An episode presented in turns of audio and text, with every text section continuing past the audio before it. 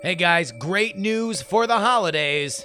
Seasons 1 and 2 of Raise the Dead are now available on audiobook at raisethedeadpodcast.com slash complete. You can use Audible credits for it. I highly recommend that you do if you're like me and you got a few of them stacked up. Go back to 1960, Kennedy versus Nixon, one of the most misunderstood elections in American history. Find out how it connects to the big upset of the 2016 race and why the Trump campaign took their inspiration from the Kennedys. Then get season two, 1964, the biggest power vacuum in American political history, and what it says about the election we just saw. Both audiobooks come with exclusives not heard on the podcast. RaiseTheDeadPodcast.com slash complete. Get seasons one and two on Audible right now. The following is brought to you by Dustin Campbell, Daily Tech News Show, Michael Bolick, The Joe Q Car Show, Frank Latuca, Andy Beach, Nick Wood, Jim Wright, Will Harris, and Craig. Politics, politics, politics,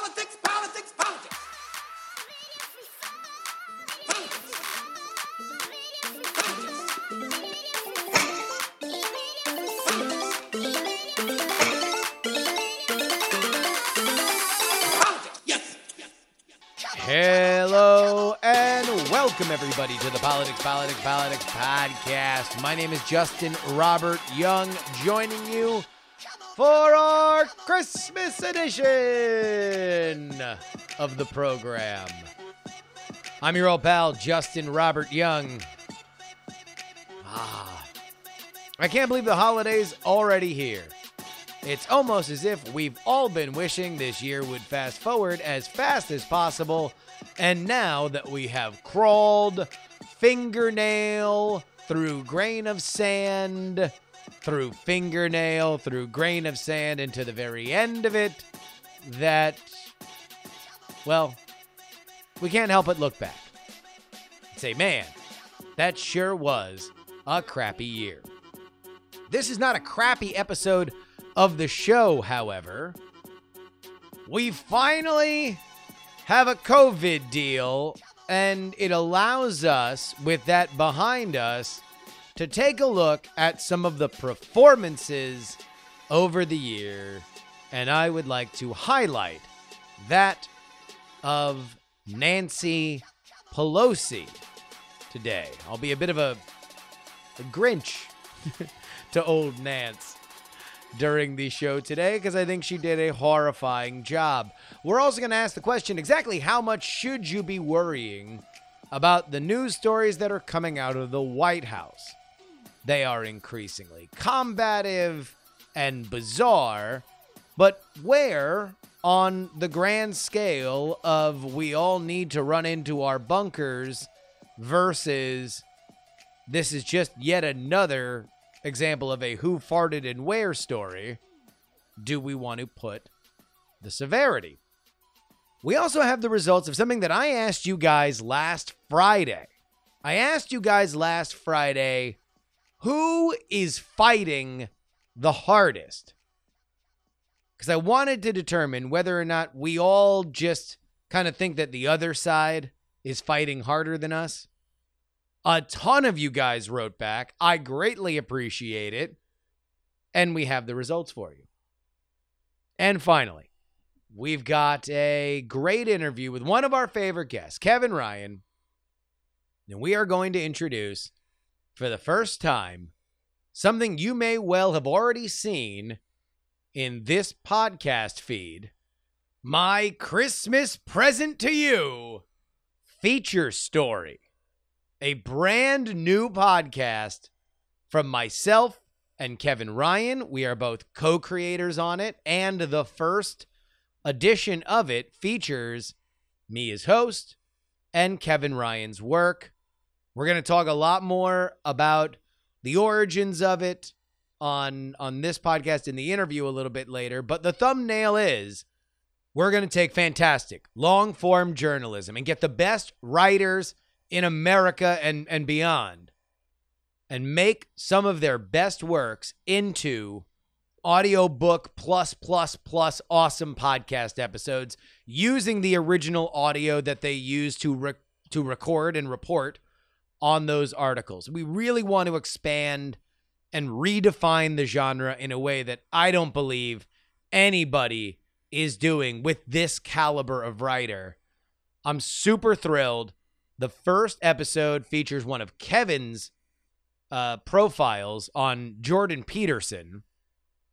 But we're going to talk about that a little bit later. But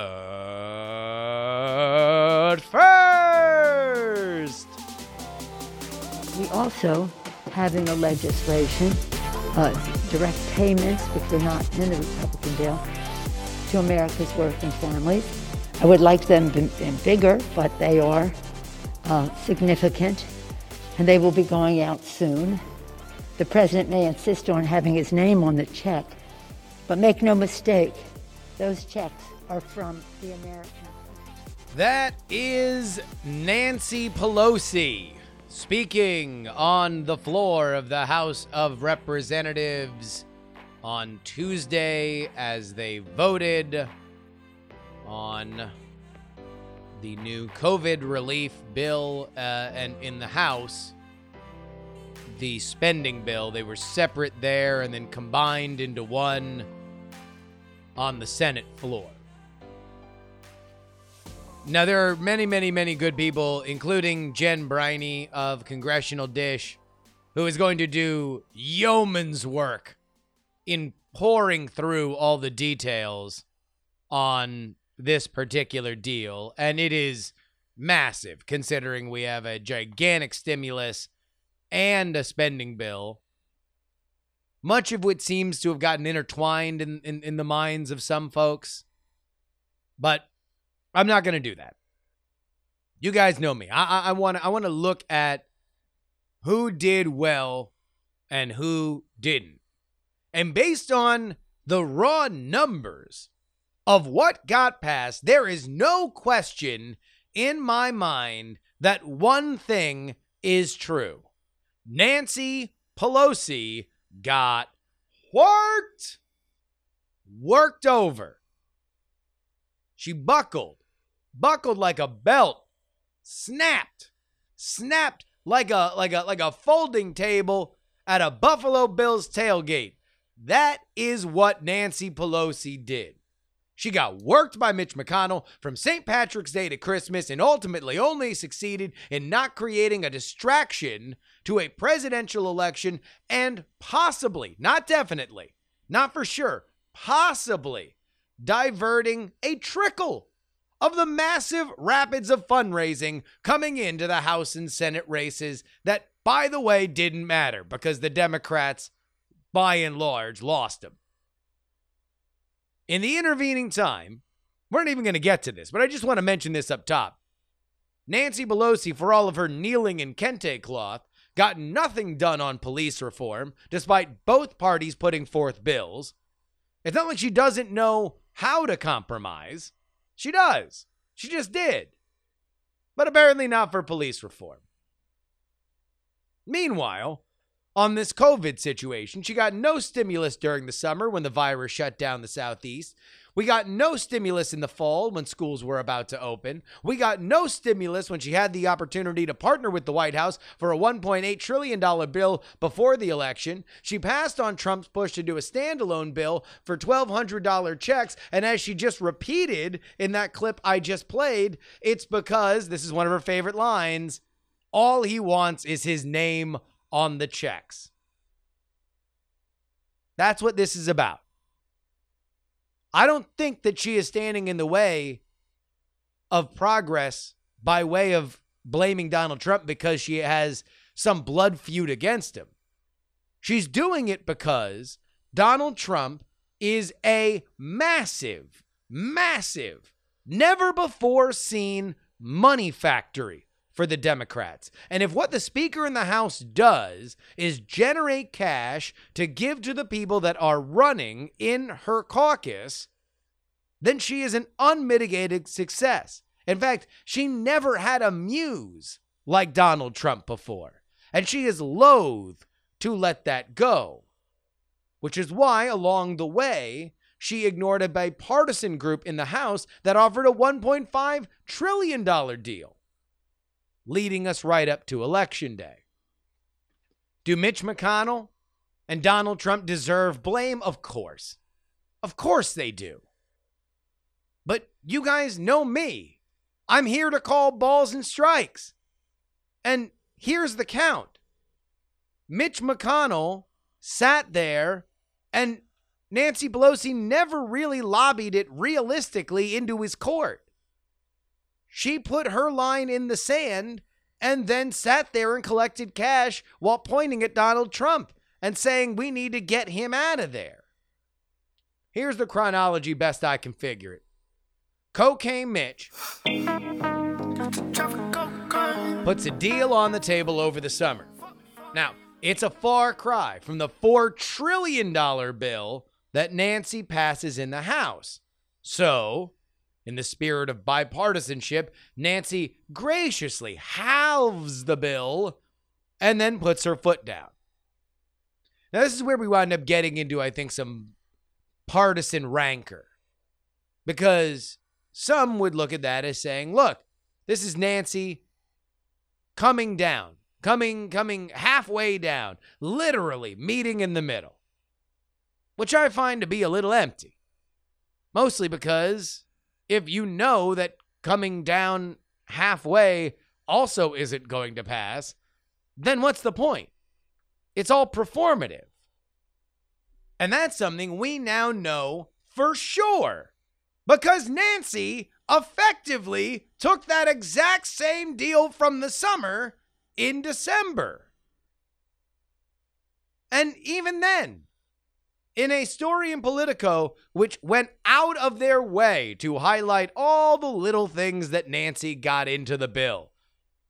I mean, none of it made for over a trillion dollars. And if Nancy in the summer said, fine, I'm willing to compromise under a trillion dollars, then there's a lot that could have been done. She could have gotten all the stuff that she got into the bill and then maybe even a promise to do another bill by the time that the year was up, or at least had some kind of movement there. Call it phase two or or or part one or something, right? He, she would have at least put the ball in their court, betting on the idea that this is not going to be over until the vaccine. COVID's not going to be over until the vaccine and then she would have at least been in the driver's seat, but she didn't. She didn't. She just continued to blame Trump. And she blames Trump in this Politico article. Quote, I'm counting down the hours till he's gone. I plan to pull him out there by his hair, his little hands, and his feet. Well, be careful what you wish for, Nance. You just might get it. Without Trump, Nancy is literally without her greatest asset, the money tree. No one, again, has raised money for the Democrats like Trump has. And the further he exits from the political scene, the less effective he will be for them. Look, it's one thing if he is a presumptive 2024 presidential nominee, it's another thing if he's Sarah Palin and he continues to play for a certain conservative audience, but isn't taken seriously enough by the mainstream. And at this point, considering how erratic Trump Trump's behavior has been and the failure for him to understand that there is another act if he just begins it, well, Trump might be looking a little palinish these days. But then there's the other thing that as far as stimulus goes, Trump might well have been a better partner than Joe Biden will be. But Biden's a Democrat, you're saying. Y- yes, and.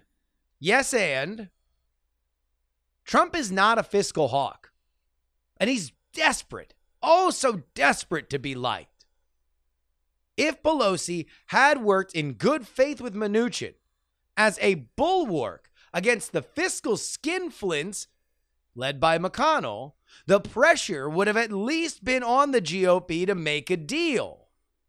Instead, they now have Biden at the top of the food chain, who has a very long history of senatorial compromise. He knows everyone in the Senate, and he knows exactly how Senate deals are made ugly and on the fault lines of power. So, who's got power right now in Congress? Mitch does. He just played a staring game with Nancy Pelosi and won. Nancy has none. If we just watched Pelosi's initial $4 trillion offer get whittled down to 900 billion in six months, then the only thing that I can reasonably expect from the future in a Biden administration is for that process to go faster and with more concessions to McConnell. Which leaves us here. What happens to Nancy? Well, she's apparently promised those in the House that this will be her last two years as Speaker. But by that point, Biden faces a midterm in which, historically, the party in power loses seats. That could effectively tip both the Senate and the House into GOP control.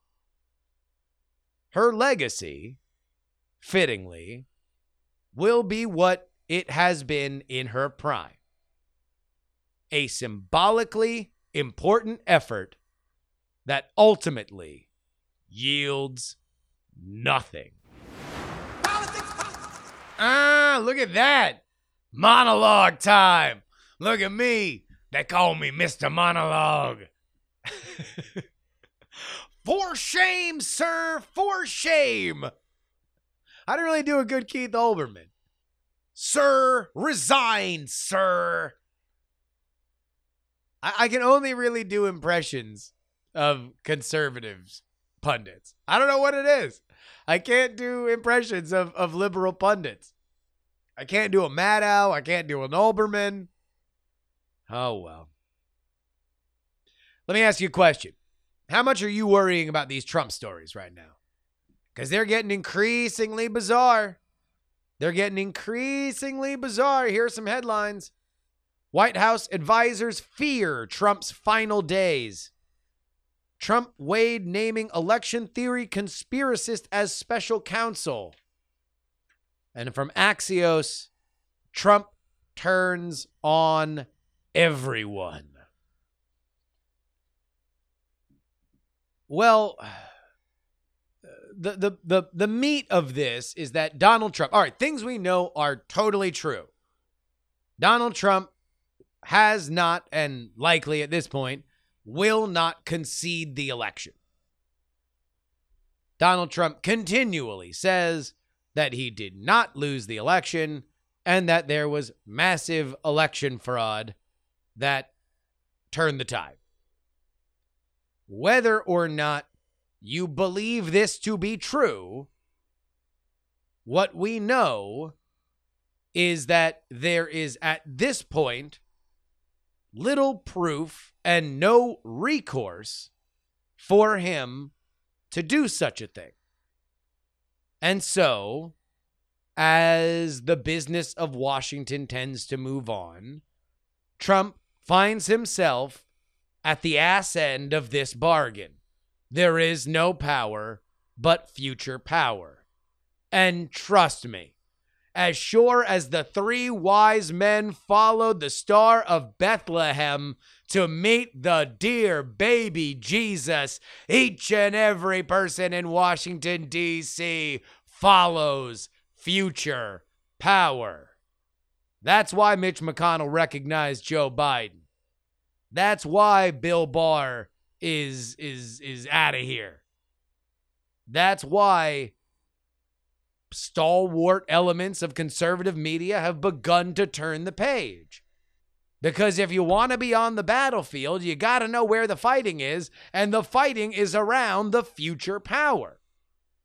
So, Are we indeed in a constitutional crisis? And like the Atlantic prophesized, will we lead to an anime final battle on Inauguration Day where Joe Biden and Donald Trump will match wits for one final time, each with a hand on the Constitution, telling the other one to let go or they'll rip it? No, I don't think so. For all the future power stuff I just saw. You want to know what I believe this is? I believe, and if you look at the bylines on these stories, up to and including Maggie Haberman and Jonathan Swan, Maggie Haberman of the New York Times, Jonathan Swan of Axios. They are specific figures for whom have been excellent at plumbing Trump scoops. And we know this the Trump White House, just like the Trump campaign, oh, they love talking. They love talking. They love talking to reporters about any and everything. Now, this usually happens as your future power begins to evaporate. People have less of a reason to protect you and more of a reason to protect themselves. So they'd rather be on the ins in the media know it all circle. But with Trump, things are getting a little weird. As some of his rank and file advisors, folks who would like to continue to work in government, begin to let Donald Trump know that, hey, you're going to have to give up at some point. Trump dismisses them. And he continues to bring in new people, new people that will tell him he needs to fight. Among those are Rudy and Sidney Powell I said this on Twitter, but I'll say this to y'all. I would love to see Sidney Powell watch and explain the plot of Tenet to me. As you can see, these items have become inverted. This is a plot from the future. Its central code name is Tenet. Next slide, please. So Trump floats all these ideas. And this is where I think the media is kind of licking the bowl a little bit. Like whenever I don't know if y'all ever made a you know, a good salad or cookies or brownies or whatever and you know, you you just you want to lick the bowl. You want to take a finger and just whoop down the bottom of the bowl. Pop it in your mouth. We're running out of Trump. At least Trump White House, any more guaranteed Trump White House, we're running out of it. Running out of daylight. So, what are these guys that are great at getting Trump scoops doing? What they've always done. They're getting Trump scoops. They're just a little weird these days. And so, the CNN and New York Times and Axios scoops were there was a wacky meeting in the White House. Now, nothing got decided. There's no actual action coming out of it. There was a lot of ideas, the kookiest of which were from Sidney Powell, who wanted the government to seize voting machines. And at some point, General Flynn, who was Sidney Powell's client, by the way. Now, Flynn is a free man now by way of a presidential pardon, but he also pled guilty twice. And I kind of wonder how much Sidney Powell was a good lawyer there. Anyway, some people that are outside the government recommended some wacky things. Nothing happened. So, are these stories unnerving? Sure. Are there anything you need to worry about?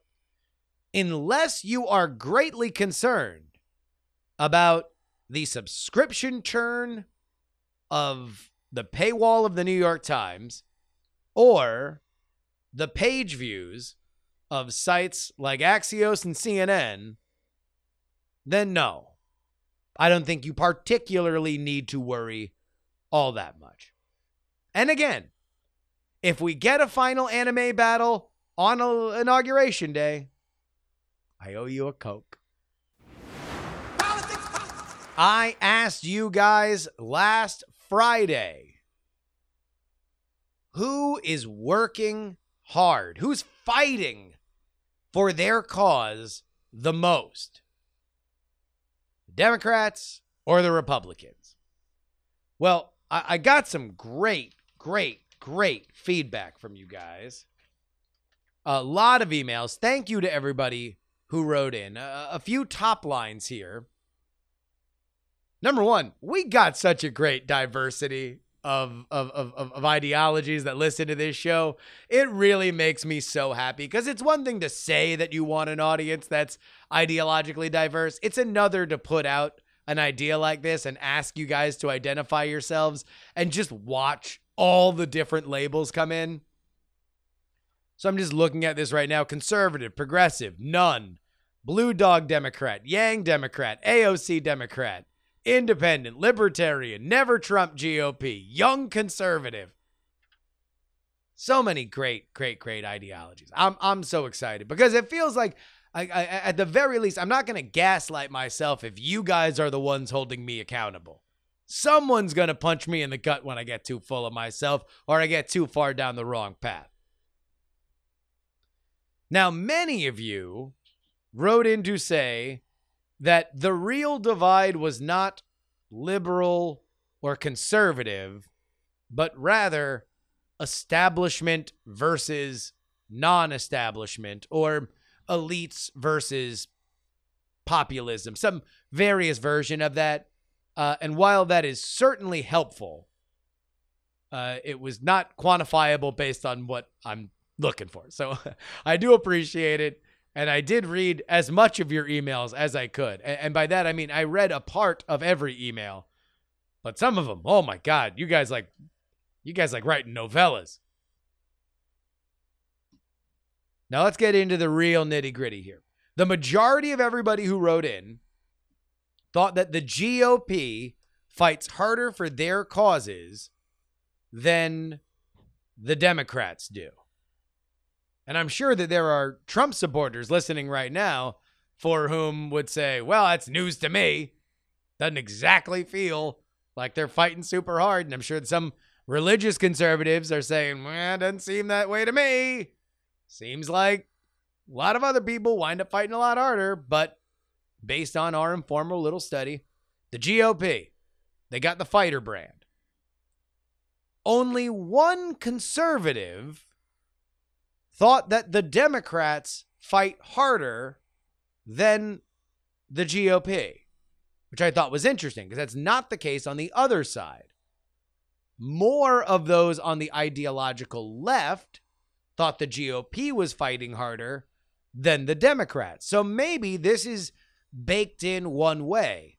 While conservatives believe that the GOP fights harder, Democrats, by and large, have less faith in how hard their party fights for their values. So I guess that would go to the tiebreaker. We had one independent person write in and say, I am ideologically and registered as independent. And he thought the GOP fought harder. Among the most mentioned names of the people that actually fight, fight for their causes across all ideologies, across all political parties, was none other than Cocaine Mitch McConnell. They're apparently, look, his brand right now is very strong when it comes to getting what he wants. Politics, politics.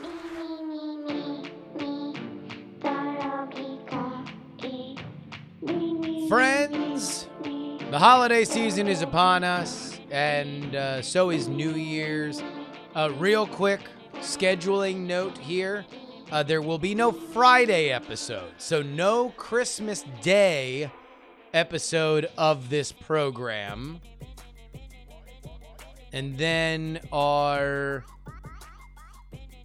uh, uh, show a week from today will be a double interview episode. One more interview about the Atlanta and Georgia electorate so we can prepare for our runoffs.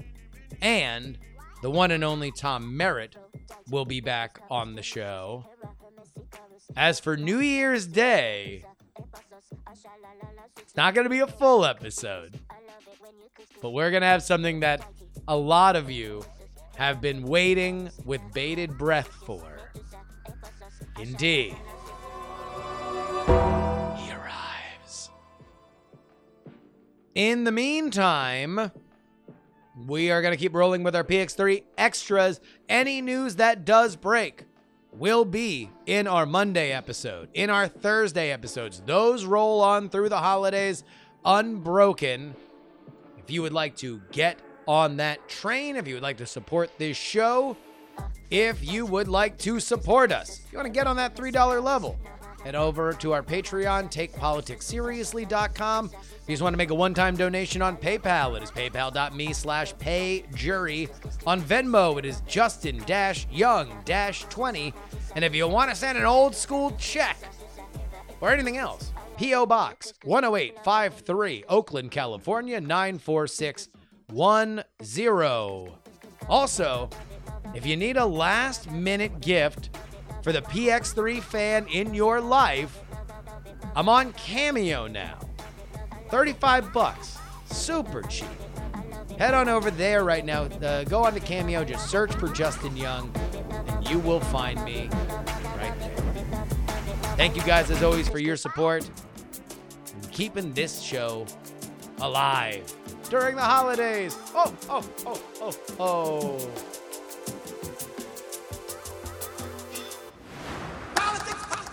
All right, so here's the deal. We got this new podcast.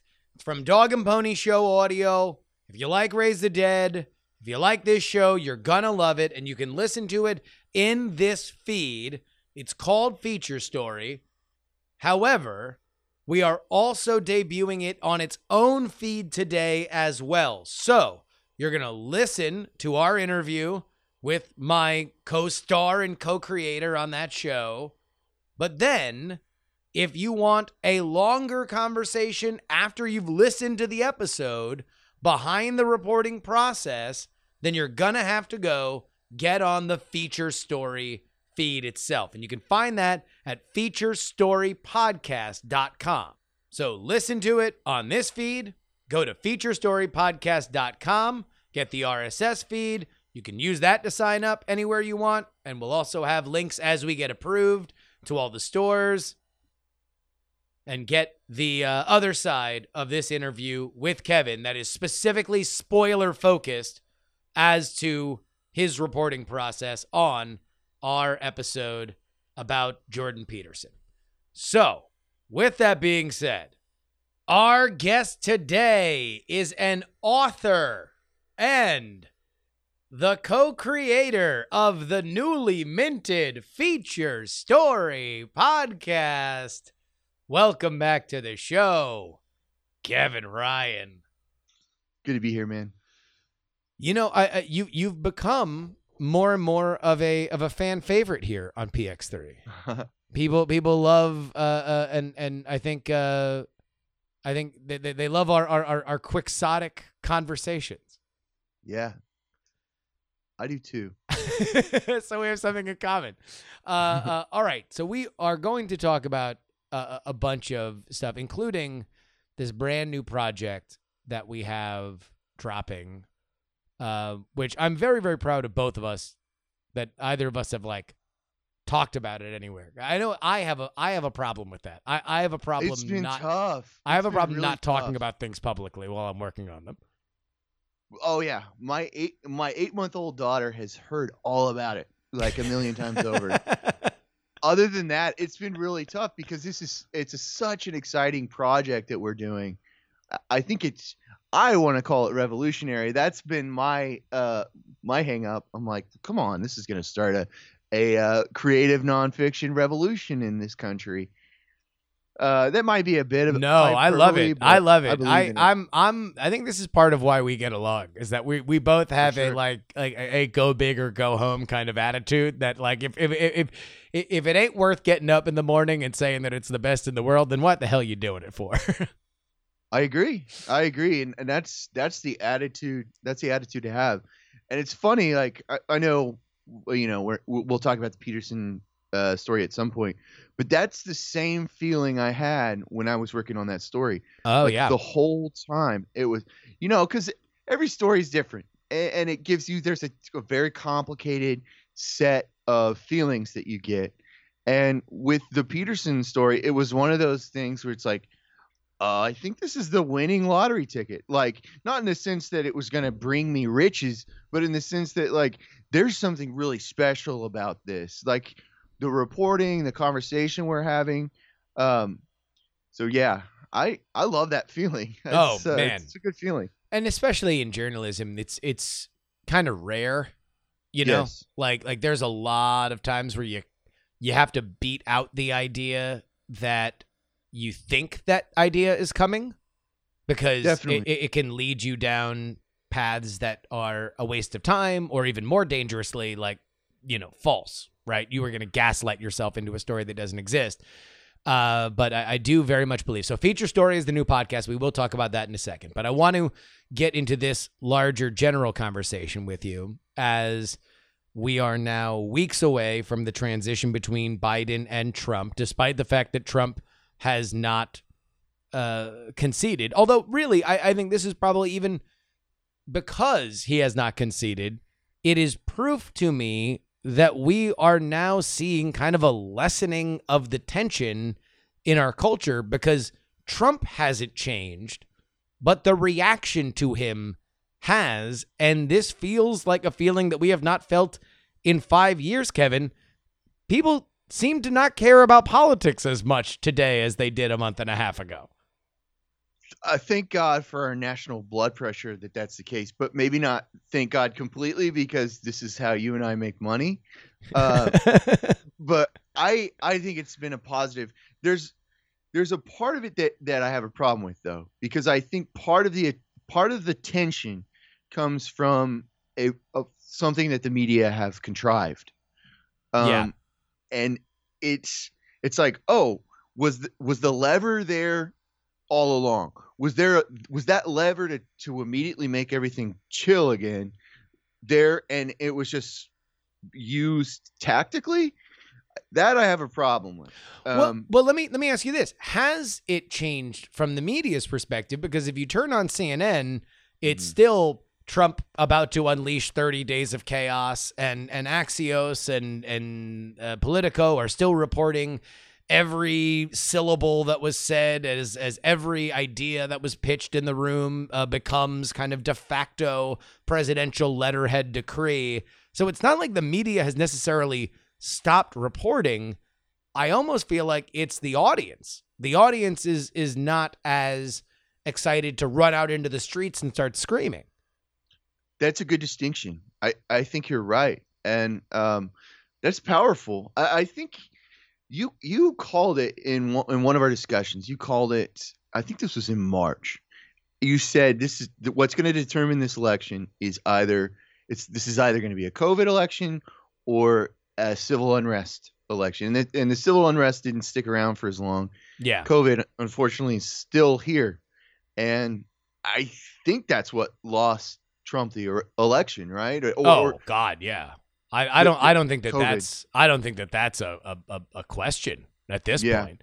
Like even even in just how he handled it, it, it was it, you know. it was pretty bad. Well, yeah, and and, Yeah. and and and it also just did him no favors. Number one, there's an element that he was always going to be bad at because he's not good Yeah. at organizing, as we've seen in you know, like let's let's imagine uh, uh, that he is actively trying to overturn the election, that he genuinely knows he lost, and he is he is saying like a supervillain, "I will overturn this election." We have seen that apparently his response to do it is just to unleash you know a, a clown car and let them you know uh, step on each other's oversized shoes and squirt uh seltzer at each other's faces.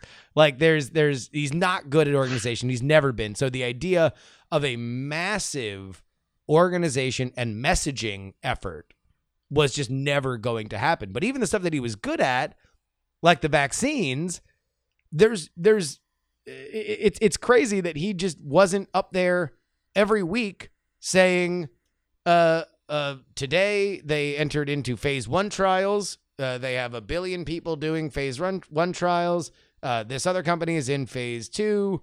Uh, thank you very much. I'll see you later. And and have Just that be that. Yeah. Uh, what we saw is it's like Chappelle said in one of his his specials. We saw Donald Trump's lip sweat. Yeah. We saw him nervous, and we are like, "Oh man, we shouldn't be doing this." Like that's you got to you have to stay calm here.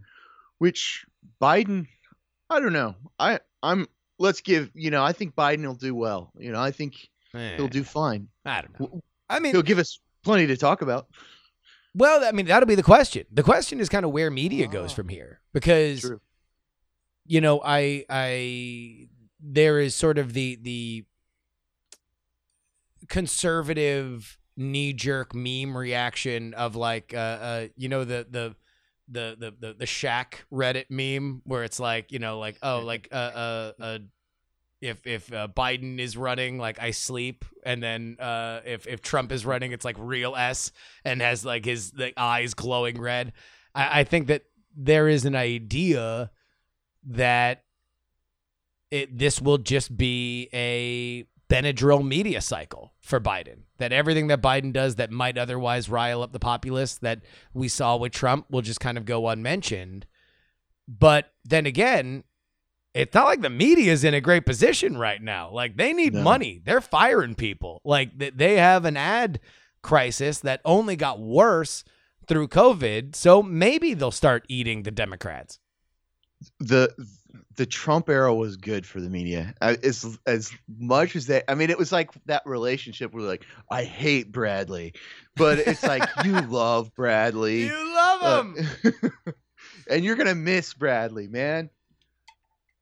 Oh my god, yeah, no, I've I've I've joked that the uh the the theme song for those who are the most animated in hating Trump is that uh, uh Anna Kendrick "When I'm Gone" song. Like, you know, there is there is an there is a a, a, a, a real a real uh thought here that you know who knows what what does politics look like without Trump right now? I mean, let as much as we can all say, well, it should have been something different. It should have been something different.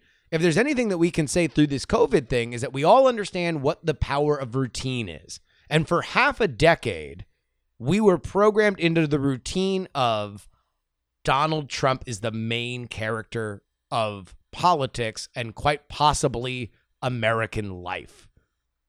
Uh, and and in, in the same way that we know now through this COVID thing, whatever emerges on the other end of it is gonna probably look, even if it's more normal, it will look more like what we're doing now than it did in February. Like there, there will be hallmarks because that's just how we operate. We just keep doing things, and then we add things on top of it. So when we take things away, it, it's it's hard to kind of get it back. And I, I wonder whether or not politics is something that people care as much about. Whether uh, we do care about it, but now maybe the Democrats don't get the pass that they might have otherwise, or if everything is exactly the same because at the end of the day, this is just a the way the way it goes, and maybe politics survives, like like like, like the cockroach in a nuclear fallout. for sure. And part of my challenge as a uh, literary nonfiction writer has been I think as a culture, we need to lower the importance of politics. He says on a podcast Yeah, called Politics, Politics, exactly. Politics. Uh, it, I think it w- is would be good for our collective uh, health or mental health, even um, to have a lot less hysteria. Which I feel like that's just a platitude at this point. Well, But so wait, my go ahead, oh, go ahead. sorry, Fin- go ahead. fin- no, finish your thought. well, my my contribution if i have a contribution to the overall culture of what's happening right now is to try and bring in raise the importance of art raise the importance of uh, literature. And that, that's a pretty lofty goal but more important raise the, the importance of like friendship and laughter and all of these things that used to to uh, have more significance than politics. I, I feel like politics has just completely consumed us as a culture, and I, I'm hoping if this feels different, like you said it well at the beginning. This the with Trump, it's like he has no more gasoline in his flamethrower, and it's like, oh, thank God that flamethrower got very close to my eyebrows. yeah, yeah, and and but then again, it gets back to that thought that you had, where it's like, well, wait, was the power in us the whole time? Yeah. Or was it only because he wasn't elected? Or let me ask you this question Was this just fatigue? Was this just, even if Trump had won re election, would we have seen a similar idea because he would now be a, a, a, a lame duck and everyone would just know, all right, well, let's just wait four years? Americans don't get tired, baby. but we do get bored. We do get very bored. That's what's dangerous about us. We get bored, and our memory, our collective memory, isn't so great. Mm-hmm. like I, we need to work on that of remembering how we got into these situations. It feels like a Scooby Doo episode sometimes. It's like it's like guys, we solved this one last week. Uh, all right. Let me uh, uh, uh, change the topic slightly to the fact that uh, Congress did a thing, and the Uh, only thing that we like barely. less than Congress uh, not doing a thing is when Congress does a thing.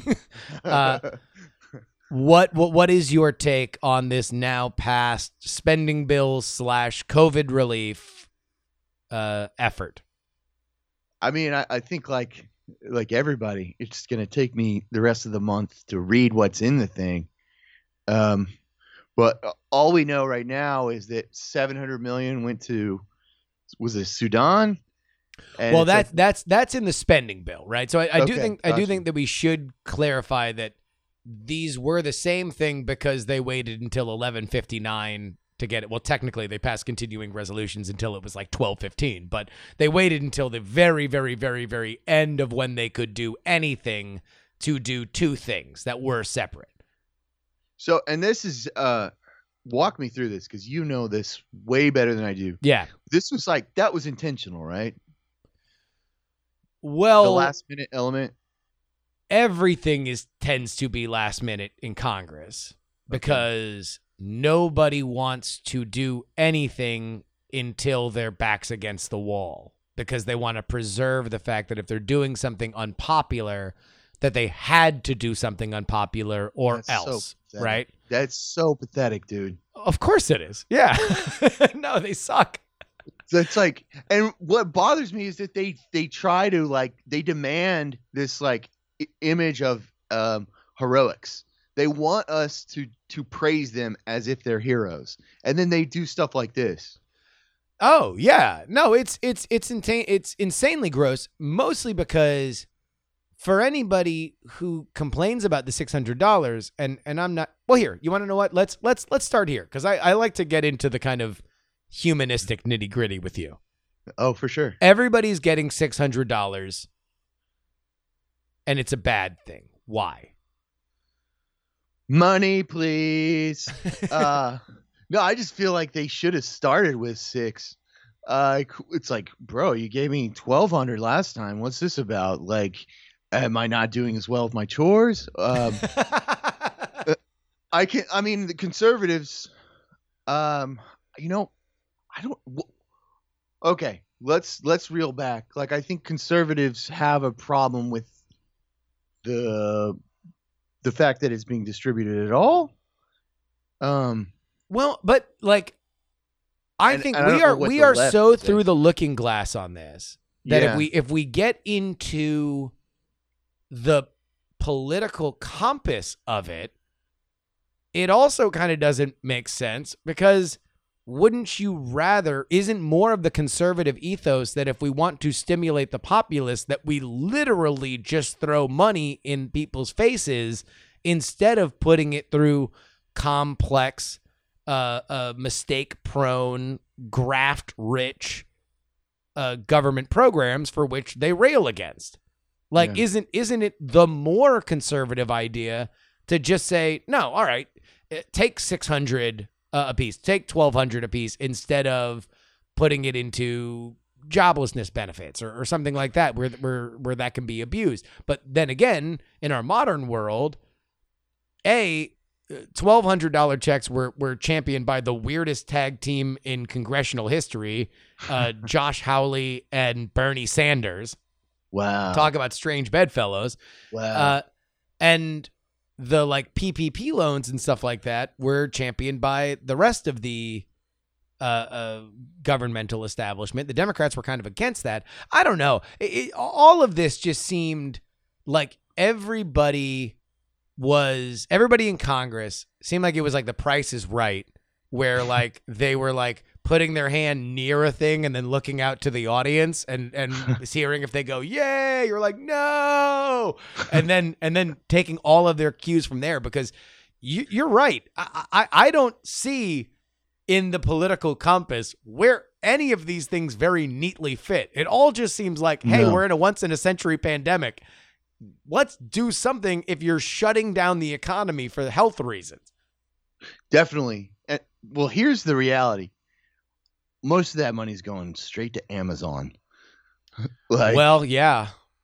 I, it's that's what's unfortunate about all this. Like, I do the I I agree with the conservatives in that like small businesses are really taking a hit in this, and that's that sucks. Oh, they're getting they're getting slaughtered. You know, I I here where I live in Oakland, where we shut down earlier than anybody.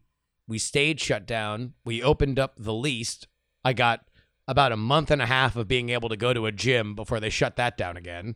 They Oh. shut down outdoor dining again, and it's like the, you just walk through downtown, which I do a lot, multiple times a week, and day by day you see things closing. Day by day Wow. you see old institutions Closing That- permanently. yeah, that are just gone. That's heartbreaking. That's and we're, we're- we're really just. I know that the um, vaccine is coming or the vaccine is out. Yeah, But, two two um, two vaccines approved, so we're getting shots in arms as we speak. which thank God for that. But I, I yeah, the, the the damage is still being done, and it's going to be keep happening for a while, right? That's the Yeah. that's the impression I've gotten. Uh, all right, let's talk very briefly about the beginning of our new project, and then we will have a more in-depth conversation in the actual pilot episode. But let's let's talk about our initial conversation. Uh, Oh, uh, it's great. let's well here uh, uh uh folks feature story is the brand new podcast you it is in the px3 feed it will have its own feed very soon and i will alert you guys when that is live so you can subscribe to it. Uh it is well here you want to know what? Uh kevin why, why, why don't you describe what feature story is? Feature Story is a podcast that collects long form creative uh, writing, nonfiction, written to be heard. So, like with my, I personally, as a writer, I'm obsessive about every single word and the sound of the word. So when I'm, um, this is part part of the reason I don't work in an office somewhere because when I'm writing a story, I'm like reading the words aloud over and over and over. Every single sentence in one of my stories, I've read it aloud. I mean, dozens of times. With the Peterson story, it was. I mean, I did probably uh, 20 drafts, 20 or 30 drafts of that story, and it had to be everything had to be perfect. It was all synced up to certain particular music. So there's a certain kind of uh, long form article that exists, but it has only existed uh, in a, in a magazine. In, Yeah. in a magazine like you know Harper's, New Yorker, The Atlantic, Esquire to a lesser extent. GQ has some good uh, literary nonfiction. ESPN surprisingly has has done uh, great stuff yeah I mean, they went through a they went through that phase where they were just like throwing money at anything. They're like, just be creative. We don't care. We don't. There are no boundaries. Uh, so this podcast collects all of those stories and brings them to life in a way that they haven't had the chance of doing it. And we do it in a way that's uh, that's creative. It, nobody nobody has done it like the like we're doing it. I mean, we're we're infusing the audio with the uh, or I'm sorry, ref, uh, infusing the stories with the original audio, whatever's salvageable. Um, and there's like music to it. It's more sophisticated, in my opinion, than uh, like what you can find at NPR, but it's also more enjoyable. Um, and uh, these are these are some of the best r- living writers in America. This is the next generation of great American writers. Yeah, and and uh, uh, this is a pilot. Effectively, this will be our first episode. Our first season will debut in 2021. We'll have more specific dates as we uh, as as we get further through production. But this all came about when I was in Tulsa, and For the for I- the Trump rally. for the Trump rally, and I think I forget if it was the first or the second night, but I had uh, uh, uh, just gotten back and we were hanging out, and and you had uh, uh, cooked a, an awesome dinner, and uh, we were just chilling on your porch, having a good time. And really, my conversation with you was more at, at the idea of like, I'm like, Kevin, you are great at what you do. You are a great feature writer, but like, are are you in the the telegraph business? Like, are, you are you in are you in a business where like people just like the, the outlets that paid for it just don't exist anymore? Forget not wanting it. I'm sure they want it desperately but, but the money is not there. So just explain to people what the what the, the the actual career of of a feature writer is and who normally pays for it and and how often you normally write per year So, um, I I have friends who work strictly as um, freelancers for all the big, all the big. Um, you know, I had a buddy of mine just had a piece come out in the Atlantic, and he is uh, he's kind of the model. He's like uh, uh, this is Mike Mooney. He's actually going to be on the podcast. We hope, we hope. does, See, we're all we're all we're all working. So this this this Oh. is this, this is this is me, producer Justin. No, no, no, no. We could say it. We Yeah. could say it because now it puts Okay. pressure on him. But uh, uh, uh, but but just just so everybody knows, we are we are still in production. But yes, yes, we would we would love to have him. Um, so he's uh, he gets he probably does. I don't, I don't want to speak too much for him because I don't know all the details, but he typically does.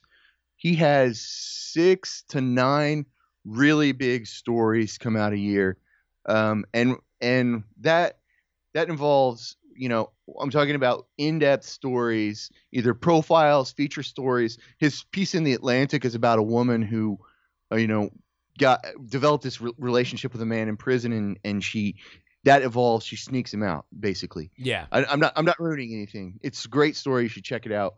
Uh, anywhere between three thousand to ten thousand words, and depending on the publication, that is you know the the norm is like a, a dollar a word is kind of low.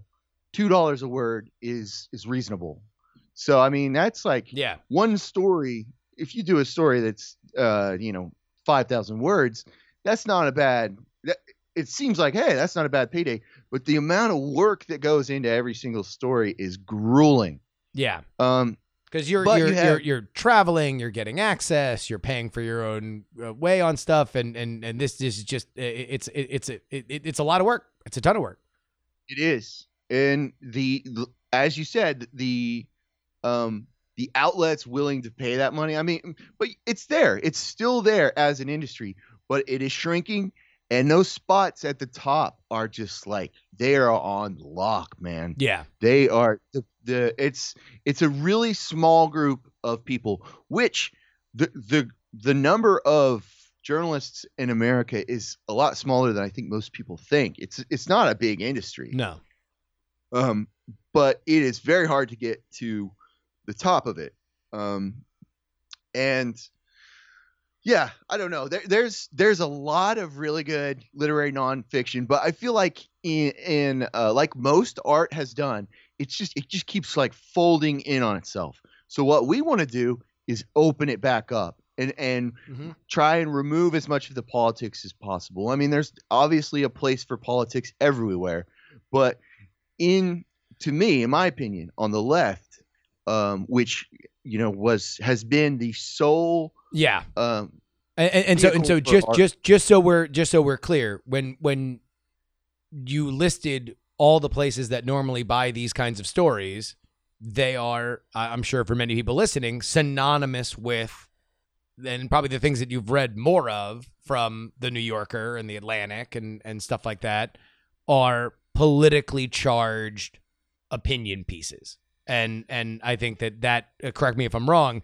If now somebody who's even a highly paid, very respected freelancer, and they're like, "Hey, I want to do a story about uh, how dead bodies are disposed of," they're like, "Yeah, is there any way that you can work in Trump?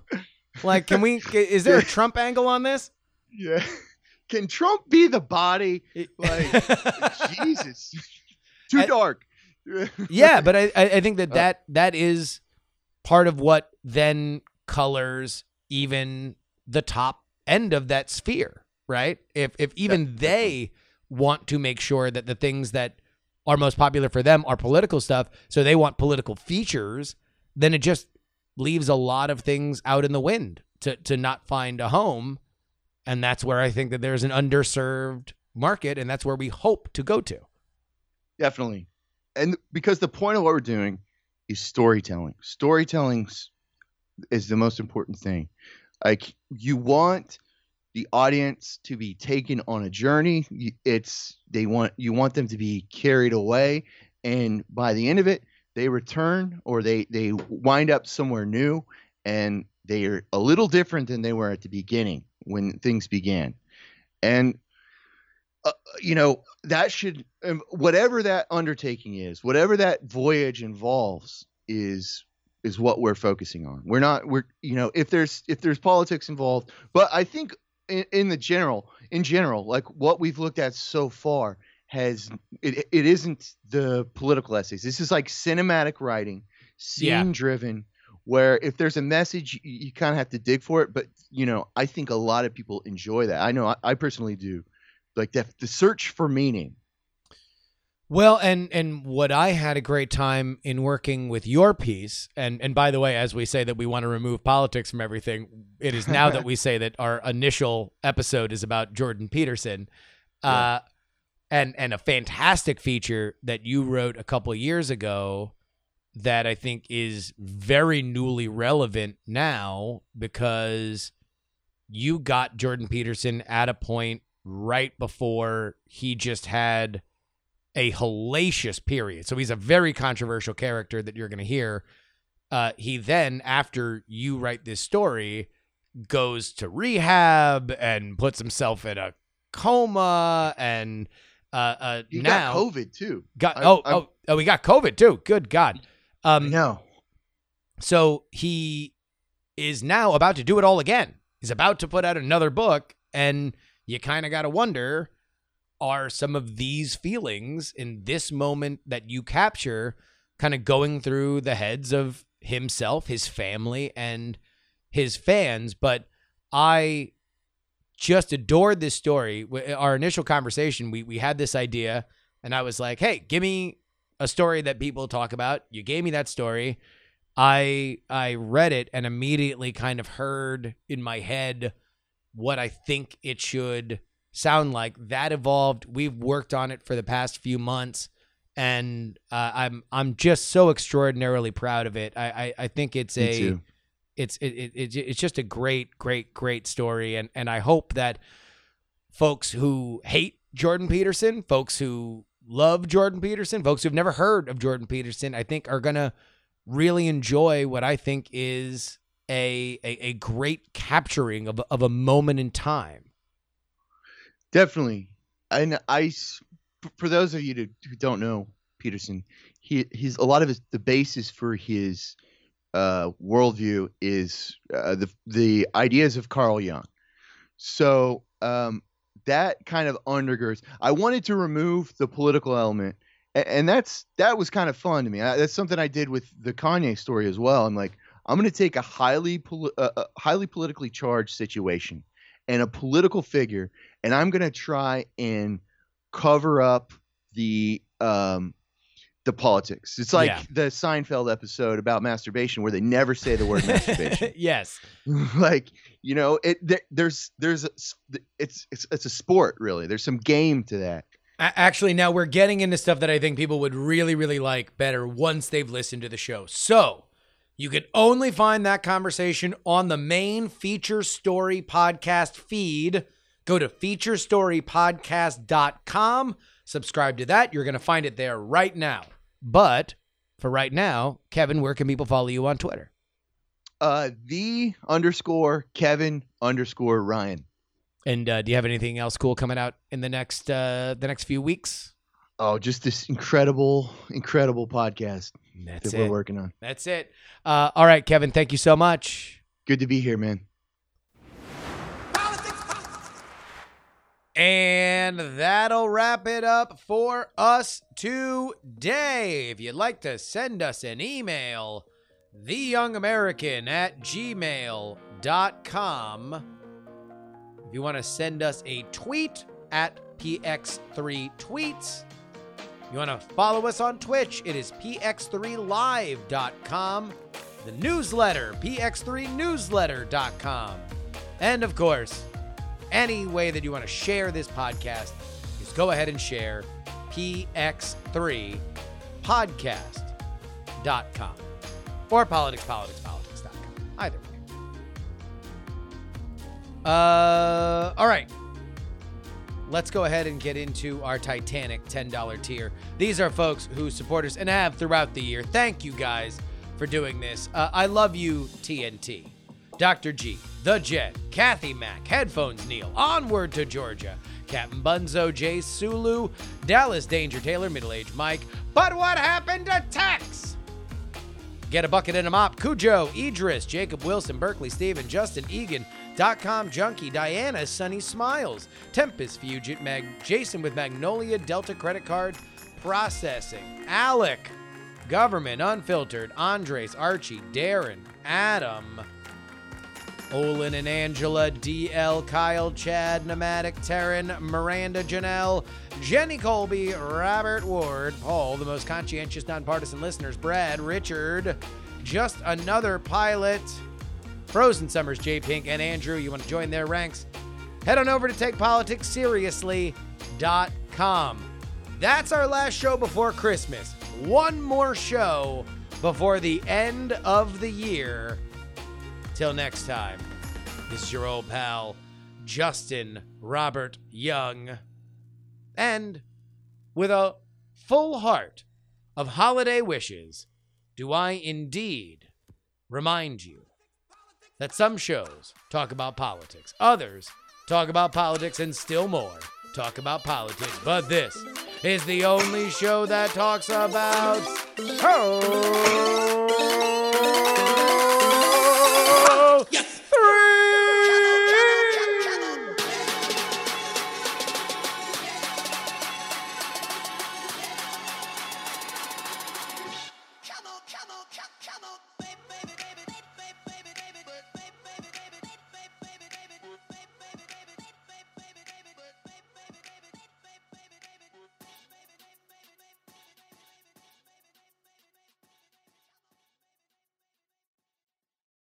Diamond Club hopes you have enjoyed this program.